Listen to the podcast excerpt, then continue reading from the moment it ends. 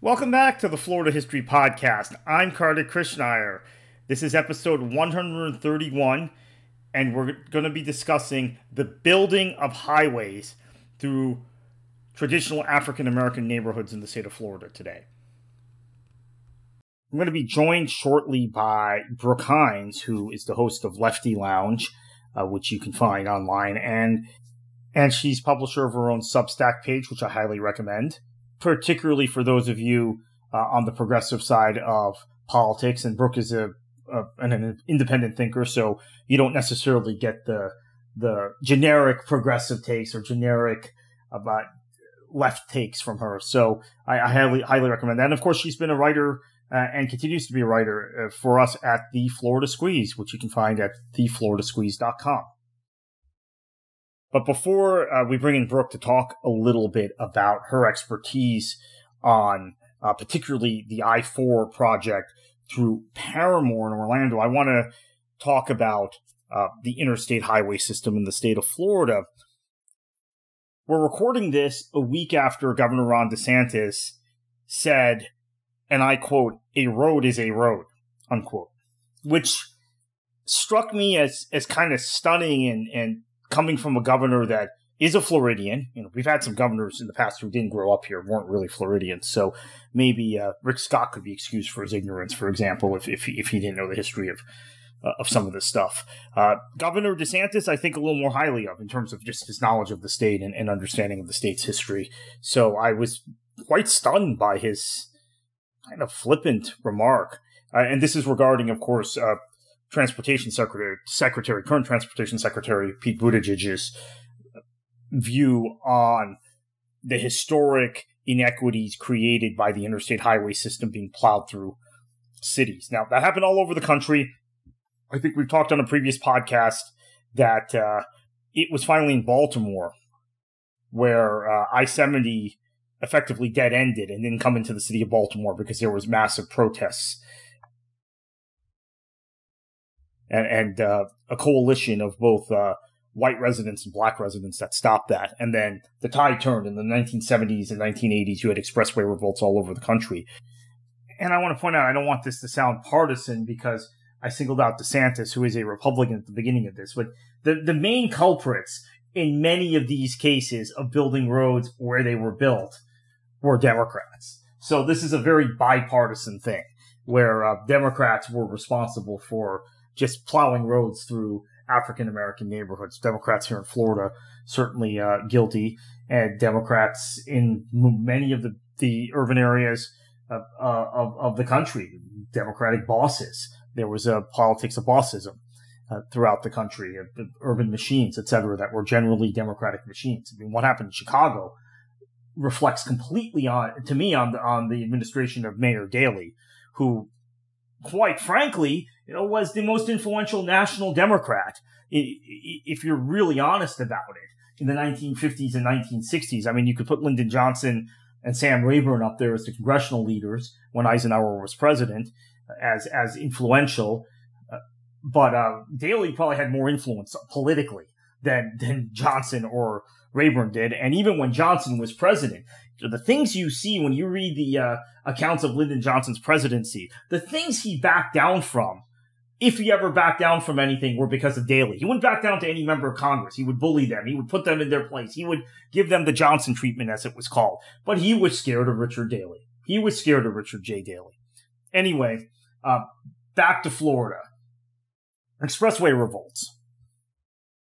Uh, particularly in the Tampa Bay area. So currently you have the Gateway Expressway being built in Pinellas County, which is a project that is left over, a portion of a much larger project that was left over from the 1970s and was opposed by residents repeatedly. And, and, uh, I think we've talked about this on the previous podcast too. I 175 and I 375 in downtown St. Petersburg are left over or are kind of just short stubs of what were supposed to be longer roads, longer expressways.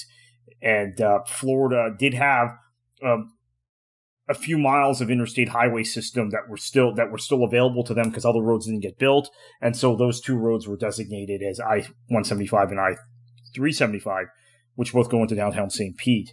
uh, connecting with I 275. But in fact, they were supposed to be parts of larger roads, which may not have gotten an interstate designation, but would have gone all the way up into Clearwater and, and, and Dunedin and other parts of uh, Pinellas County from St. Petersburg. So, um, anyway, we're talking today about roads and historic roads in Florida. And I think the most famous example of this is, of course, I 95 through Miami, which was originally supposed to be built along the Florida East Coast rail line and instead ended up being built right along northeast slash southeast 7th Avenue, which, uh, oh, sorry, northwest slash southwest 7th Avenue, uh, west of seven blocks west of Miami Avenue, which tore it right through the area that was known as the Harlem of the South, Overtown. In 1961, Overtown residents began getting letters that they were being evicted effectively from, from their homes, that they were being uh, uh, uprooted, and they were supposed to relocate within two to three months, right? Or, or, or in some cases, even less time, within six weeks in some cases. And so what ended up happening is uh, there was no appeals process. There was no process by which the residents could fight the road. Now we saw these expressway revolts later, but in 1961, particularly, we're in an era before the Civil Rights Act. We're in an era when uh, the uh, President of the United States, John Kennedy, for his reputation as a civil rights crusader, didn't want to take on the issue. We're talking about an era when, um, when the governor of Florida was Farris Bryant. We're talking about an era when uh, there was really no recourse. So I-95 gets plowed, plowed through Overtown, and similarly, uh, several years later, before the end of the decade, I-395, which connects Interstate 95 and Miami Beach, or the southern portion of Miami Beach, uh, is now plowed through another section of Overtown, and the area is decimated. And it was the Harlem of the South beforehand. It was a place where where some of the greatest black entertainers of the day or in history spent time. And many of them were people who could not uh, stay at the venues they played, like the Eden Rock, like the Fontainebleau, like the Deauville on Miami Beach. So you had Ella Fitzgerald, Count Basie, Nat King Cole, Cab Calloway, among others, spend a lot of time in Overtown. You had W.E.B. Du Bois and Zora Neale Hurston, who's a Floridian, uh, Joe Louis and Jackie Robinson, among others, also lodge and entertain in the neighborhood. It was the Harlem of the South. I 95 and later I 395 plowed through the neighborhood, destroying it and destroying uh, what uh, we're calling now the Harlem of the South, right? That's uh, that's that's a new kind of definition for Overtown, but it was called at the time Little Broadway, Little Broadway of the South. It was the center of African American culture for much of the South, and it was a safe zone for African Americans but it was destroyed by the interstate highway system. So when you consider I 95 and I 395 through Miami, through Overtown, it's hard to understand how Governor DeSantis could say a road is a road. Just because he, he, he must know about this. He's, again, he's not Ron uh, Rick Scott, who's not from Florida, probably never been to Overtown. Uh, so I uh, I was really surprised by his comments. But anyway, let's let's talk about a couple other places in the state of Florida. So there's the Brooklyn neighborhood of Jacksonville, which is near the Fuller Warren Bridge, which I 95 cut right through and really displaced a lot of the African American residents of the Brooklyn neighborhood. I should point out that the Jacksonville Expressway system was developed. Maybe we'll have another podcast on this. Jacksonville Expressway system, which I've, I've done a lot of study of, was developed separately from the interstate highway system, but the interstate highway system, I 95 in particular, took the pieces through through central Jacksonville and made them part of Interstate 95. I 95 also proved a disruptor in Fort Lauderdale, where it cut right through some of the urban African American neighborhoods, splitting them in half and creating a lack of accessibility through the neighborhoods. And this was in the mid 1960s after I 95 had been built through Overtown and really did a lot of damage to the African name area, uh, excuse me, the African American neighborhoods of Fort Lauderdale. Also, same thing in Pompano Beach, same thing in North Miami to a lesser extent, same thing in Delray Beach, same thing in Boynton. I 95 went right through. I 95 dips a little further east through Boynton Beach and cut right through the traditional African American neighborhoods in Boynton Beach. And the same thing in West Palm Beach and Riviera Beach. So uh, the road was throughout all of South Florida was built through African American areas. Miami, the most notable example, because as we talked about, Overtown was an amazing place and an important place in terms of African American history and American African American culture at the time. We've had a previous podcast where we've discussed I-10 going through Tallahassee and how that was fought and defeated. So we don't have to spend too much time on that today. We'll just remind you, uh, check out that episode. Uh, it's in our archives. And I-10 was originally intended to come right through the city of Tallahassee, right along uh, the, the, the railroad tracks, which would have brought it right through the African American area of, of Tallahassee, just north of Florida A&M University, and back out of town that way. Would have destroyed the city, in my opinion. So that was defeated. The second plan to bring I-10 through on Tennessee Street, which also would have brought it right through Frenchtown, another traditional African American neighborhood, one of the richest culturally uh, African American neighborhoods in the state of Florida. That too was defeated. So I-10 is north of the um, of the heavily urbanized areas of Tallahassee. And as I said, we did a previous podcast on this, but very easily I-10 could have been drawn, could could have been built right through the city. Uh, through one of two routes, both routes that were considered would have destroyed some traditional African American neighborhood. Now, I 275, which began uh, as I 4, or was originally going to be I 4, and then it became uh, the designation was going to be I 75, and then it ended up being I 275. I'm speaking through Pinellas County, uh, not through Hillsborough. Ripped right through the African American sections of St. Petersburg. And more damage would have been done to St. Petersburg had those expressway revolts that we talked about not happened uh, as they did in the 1970s. And it was a lot of suburban residents. And plus, there was greater awareness of what had happened to African American neighborhoods, particularly after the protests in Baltimore about that uh, happening. Now, one thing that is positive in Florida compared to some other states is that interstate highways often bypassed medium sized cities. So while the interstate highways in Alabama are built right through Mobile and and Montgomery and Birmingham, but Birmingham's a, a pretty big city. Uh, whereas the interstate highways in Louisiana go right through smaller towns, like in Jackson, Mississippi, go right through. Columbia, South Carolina, they go right through town. Charleston, they come right into the I-26 comes right into Charleston. Dead ends in Charleston or ends in Charleston uh, by the uh, by the bridge over the over the river, uh, which is now the Arthur Ravenel Bridge, right? The new bridge there um, newer bridge there. I guess about 20 years old now. But um, I, when I was a kid, I went across the old bridge in Charleston, which was terrifying. Uh, one of the most uh, horrifying experiences of my childhood was crossing that bridge multiple times, uh, both as a child and then when I was a young adult driving over that bridge. But that's a that's uh, probably for a South Carolina history podcast. Uh, but Florida, those size cities in Florida, the interstates tended to avoid. So I-95 and I-4 meet outside Daytona Beach.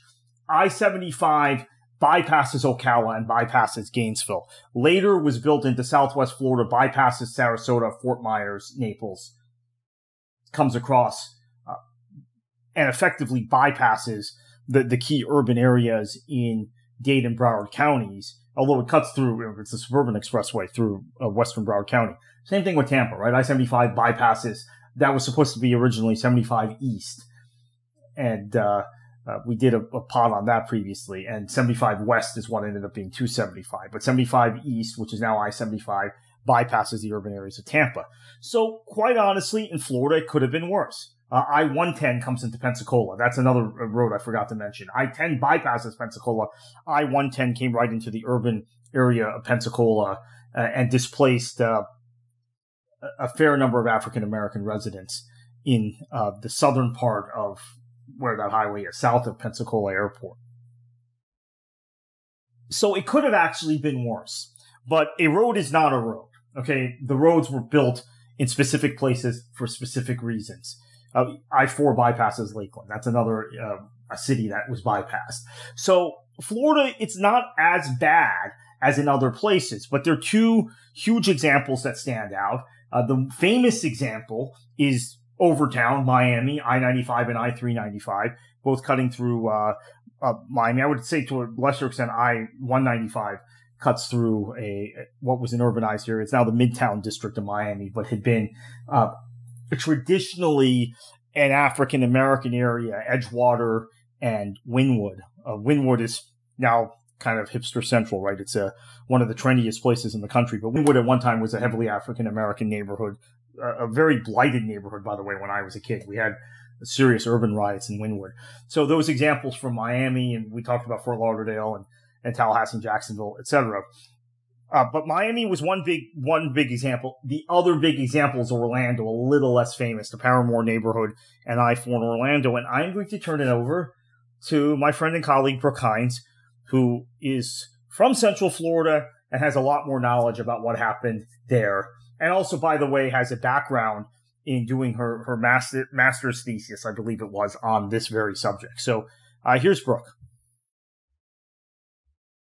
Hey there, it's Brook Hines from the Lefty Lounge, and I'm joining Kartik Krishnaiyer over here at the Florida Squeeze podcast to talk about the historic racism uh, that was ingrained into our interstate highway system. And offer whatever insight I can from the standpoint of the uh, Orlando area and how the interstate cut right through uh, historic uh, African American neighborhood Parramore. Um, also cut off, by the way, also cut off Eatonville from the rest of the uh, city. So this was something I think if uh, if you're familiar at all with urban planning, if you're familiar at all with the history of the interstate system in the United States, there has been a lot of racism built in to our interstate system, which is not one of the legacies we think about when we think about Al Gore Sr., who was uh, largely responsible for uh, helping create the system in the beginning.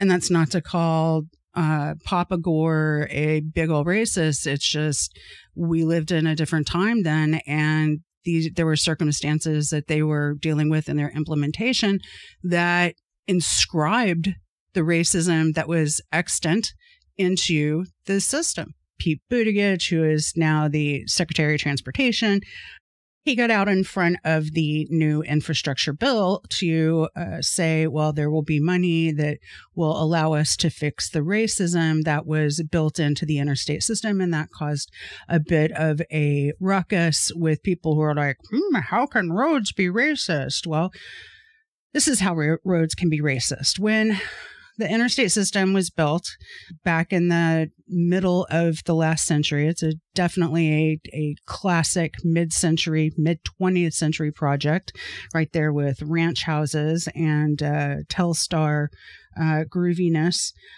The planners and you know the people who are charged with actually going out and putting uh, putting the engineers to work and getting the uh, shovels in the dirt you know they had to find the path that these interstates would take. And they wanted these interstates to provide uh, transportation for industry and business.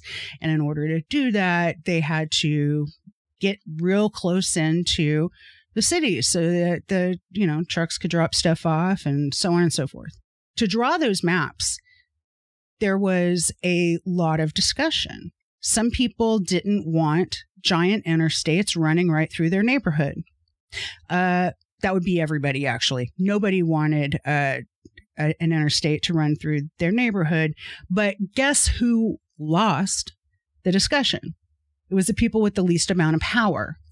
And in just about every city where there is a interstate that goes through and orlando is one of those. I've lived in a, a few cities that have interstates that run straight through them.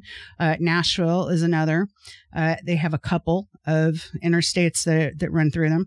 These roads historically have cut African American neighborhoods uh, in in half, cut them a, a, away from the rest of the city and made it much more difficult to uh, to traverse a city if you were on the wrong side of the tracks. You know, this is this is a, a classic wrong side of the tracks thing. So, you know, you might imagine that railroads had the same problem, you know, because people don't want a railroad going through their neighborhood either interesting to me at least is in Orlando and in Nashville, you actually see barricades between the Tony neighborhoods and the historically black neighborhoods. Like it, totally following the road system. So, you know, there's there's there's barricades keeping people in their neighborhood and making it difficult for them to get out and then there's barricades in other people's neighborhoods that is making it difficult for people to get in.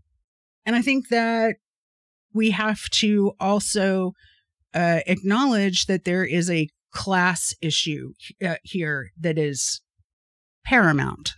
So yeah, there's a there's there's racism inscribed in these roads. There's also classism because this is how the decisions were made. It all comes down to power and it was of course you know the the landowning you know white people with money who won these uh, uh, arguments because they were the ones who had the friends in high places you know, who were making the decisions. Now is biden going to fix this with the new infrastructure deal? So I see here that in his infrastructure deal, there is $110 billion to repair the nation's aging highways, roads, and bridges. Uh, $110 billion does seem like a lot of money. Um, but how much does it actually cost to, uh, to, to fix these things? And let's ask ourselves too, is it really the top level concern that racism is fixed? Uh, in the roads, or is it a top level concern that these roads and bridges are made safe? Now, I think it's obvious that they're going to spend that money to, I would hope, make roads and bridges safe. Uh, and, and, that that would be their their top level of concern rather than rerouting uh, interstates uh, around neighborhoods that at this point 60 70 years later are not the same neighborhoods they were in the 1950s. Take Parramore, for instance. Parramore, you know, you, you, you, you live on either one side or the other of, of I-4. There's the, uh, there's the, uh, uh, Parramore side, and then there's the the the other side where the Central Business District is. Central Business District, which is the downtown area, classically, these are the financial districts of a city, backs right up to I 4. And it's part of the reason why it's such a mess. Uh, it has absolutely outgrown its ability to um, uh, house the commercial real estate that is quote unquote needed for uh, for or- Orlando. And I know this because I used to work in commercial real estate for a large global commercial real estate company that did their own uh, research on vacancies as part of their public relations program and also just to provide the intelligence to their brokers.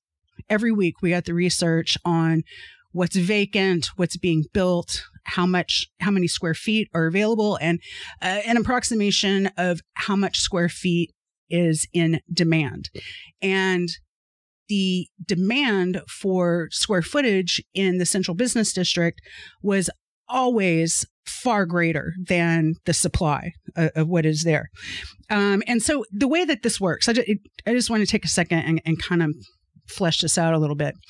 Uh, if a big company wants to move to a city, they're going to start looking for real estate and they're going to have a number in their mind. They're going to say, we want a floor plate that is 33,000 square feet, and maybe we need two of those floor plate. We need two of those floors to house all of our operations and our workers.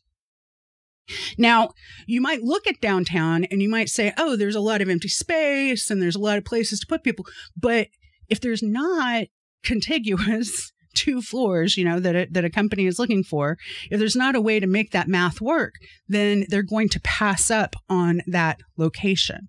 And that, my friends, is how Lake Mary was born.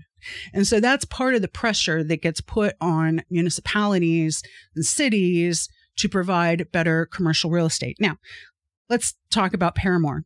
Historically, super important African American neighborhood the city of Orlando built itself around. And there's a lot of history there, and there's a lot of um, history of exploitation there. Uh, you can find a ton of academic articles on this. And just two days ago, the Orlando Sentinel did an article on this. Now, let's not lose sight. I mentioned railroads before. Let's not lose sight that the city was also already uh, divided by the railroads. And so you have in 1891, the city directory list Black individuals uh, separately showing their occupations and places of residence. Most either lived in Jonestown or west of the railroad in the neighborhood that later became the segregated community of Parramore. So you had that one initial scar with the railroads. But then in the 1920s, Orlando systematically segregated the black community from the white community. In 1923, the city established a zoning commission and unofficially designated separate areas for black residences in 1924. And another way that this kind of racism is inscribed in our cities, uh, it, you see in 1927, Orlando adopted another zoning code identifying most of these areas already occupied by Black residents as industrial. All right. You see what the, you see what's going on here? They're just going to put the big roads, the big trucks, and all of the big dirty business over in the uh, the uh, black side of town. And if you think gentrification is bad now, back then in 1927, white citizens literally demanded that black people be removed from their own freaking homes. This is how just absolutely disgusting all of this was um, way back when. And just to illustrate this further, even though Florida was one of the most sparsely populated of the southern states for the period between 1882 and 1930, Florida had the highest rate of lynching per 100,000 of its black citizens at 79.8, followed by Mississippi with 52.8. And lynchings went on into the 1940s for two southern states one of them being Florida. And despite all of this, Parramore flourished. It was very successful, and the business people there were very successful. Here's an example uh, Dr. William Monroe Wells emerged as a successful Black physician in Orlando after his arrival in 1917. Uh, he provided free health care for low income Black Orlandans with the assistance of Mrs. Josie Bell Jackson. And besides his day job, Wells built a hotel and nightclub in Parramore that featured performers such as Ella Fitzgerald, Cab Calloway, and Count Basie. I mean, can you freaking imagine? And so back to the roads, you know, another thing that the interstate highway system created was suburbs and sprawl. So during this critical time when these inner neighborhoods could have used the investment, we were sending people out to the suburbs through our investment uh, strategies, our infrastructure investment strategies. Now, I would argue, as somebody who has canvassed in the Parramore area, uh, that and someone who is also very familiar with with District Six and and, and where uh, people have moved to from Parramore out into the suburbs, uh, I would argue that we need to maintain what is left of that historic neighborhood. But we also need to be cognizant of the fact that we have lost most of it for good. It has absolutely changed. It is never going to be the Parramore that it was in the 1950s because we freaking broke it. And by the way, the Parramore in the 1950s was never going to be the Parramore that it had been in the 1920s. And so it goes. We do not live in a world without sin.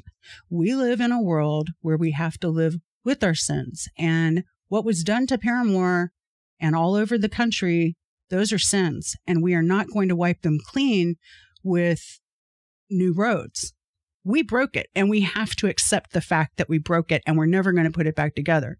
The people who had lived in Parramore have moved out into the suburbs because that is where the better schools are. That is where the better uh, uh, infrastructure for families are right now. When you when you look at Orlando, Orlando is not one of these cities that has a vibrant city core, the way that that I believe Memphis has. Memphis has a vibrant city, inner city core in a way that Nashville will never have, in a way that Orlando will never have. And that's because the black community had more power in, uh, in, in Memphis than they did in Nashville or Orlando. Less of a central city, Orlando is more like a network of villages. People who come to Orlando to work pretty much you scope out where you are going to work, where your building is, and then you drive until you can afford a place to live. If you have a lot of money, you have a very short drive and you can buy a place in College Park or Winter Park or, you know, out in Mills, uh, Mills 50 district, somewhere around there, Audubon. If you're a normal kind of lunch bucket kind of worker, you're going to have a longer drive. If you're lucky, you can stop driving around Windermere. Uh, but chances are, for a lot of people, they're having to drive even further. They're driving to Southern Lake County and Western Polk County. So I'm just saying that, yes, we have embedded a racist tradition in our interstates. But we missed the opportunity to fix it. We should have fixed it in the 70s and we didn't. That I think was the was the tipping point after you got to to Reagan and what came after that. You are never going to fix this. The last thing I want to say is that the way that we implement this infrastructure plan is going to be significant. $110 billion will fix some bridges and it will fix some roads, and there will be some prioritization.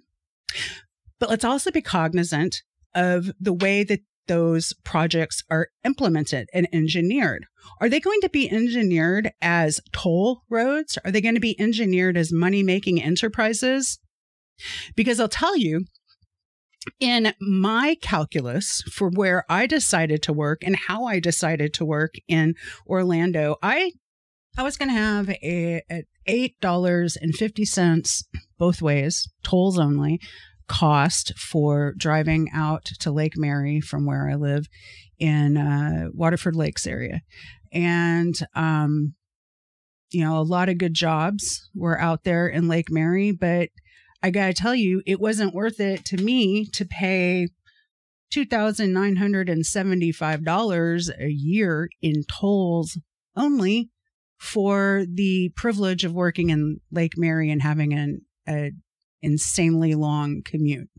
That's almost three thousand dollars. Like like that's um that's a as much as people pay in income tax in states that have income tax. And, you know, we're paying that just to get to work. We do not need more public private partnerships that uh, encourage uh, wealth extraction, you know, that, encourage companies to come and extract wealth from workers in order in, in exchange for roads. I'm not willing to make that uh, exchange any longer after having to do that here in Florida. After living in everywhere else I lived, did not have toll roads, and I do not see uh, a, an improvement in road building here that would seem to go along with the amount of money they've been collecting for the last 50 years. And uh, you know what? I'm going to leave it right there because I'm going pretty long. Uh, there is so much more to say on this. We need to throw some of these links down in the show notes so that people can continue uh, reading on, on the subject of racism and interstates and uh, and also become more active in how this implementation occurs. Thank you so much for having me, Kartik. I am super honored to be on the Florida Squeeze podcast.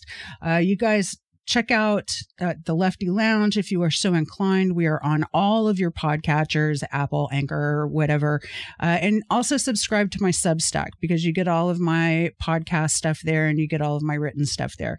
So it's Brook Hines, just my name, substack.com and uh, it just updates every time i do a pod and every time i do a uh, an essay it just knows it just sucks it right out and then there it is and it's like magic and that is Brook Hines, B R O O K H I N, as in Nancy E S dot substack dot com. And I'm out here. We will see you next time. Stay intelligent and beautiful. Bye. Well, that was fantastic. Thank you, Brook. And thank you to all our listeners for listening. Uh, this is an important episode. I think maybe it's an educational episode for those who don't know about the history and who don't, uh, and who would probably understand a road isn't necessarily a road. And again, I, I was surprised by Governor DeSantis's comments to that extent. I think he probably knows better. Uh, he just maybe misspoke or gave a flippant, flippant comment to a reporter. But nonetheless, uh, if he if if he does believe what he said, hopefully uh, this would educate him or the people around him. This podcast as to what happened in a lot of places. And look, I don't want, uh, last thing, I don't want this to be partisan. I, I single out DeSantis because he made the comment, but the, the fact is the Democrats controlled most of these offices when this stuff happened. And in Florida, they controlled every office, right? Outside of Pinellas County, which we mentioned was, was one of the focal points, but everywhere else in the state was controlled by Democrats in the 1960s. Maybe Brevard County Republicans started to win in, in 1960s, but th- there wasn't really a problem with expressway building there, uh, until later, until the controversy over the building of the, the Beeline Expressway. Uh, and the fork that was supposed to go down towards Eau Gallie and, and, and Melbourne, which never got built. Uh, but I want to make that clear. So anyway, thank you for listening to the Florida History Podcast. We will catch you next week.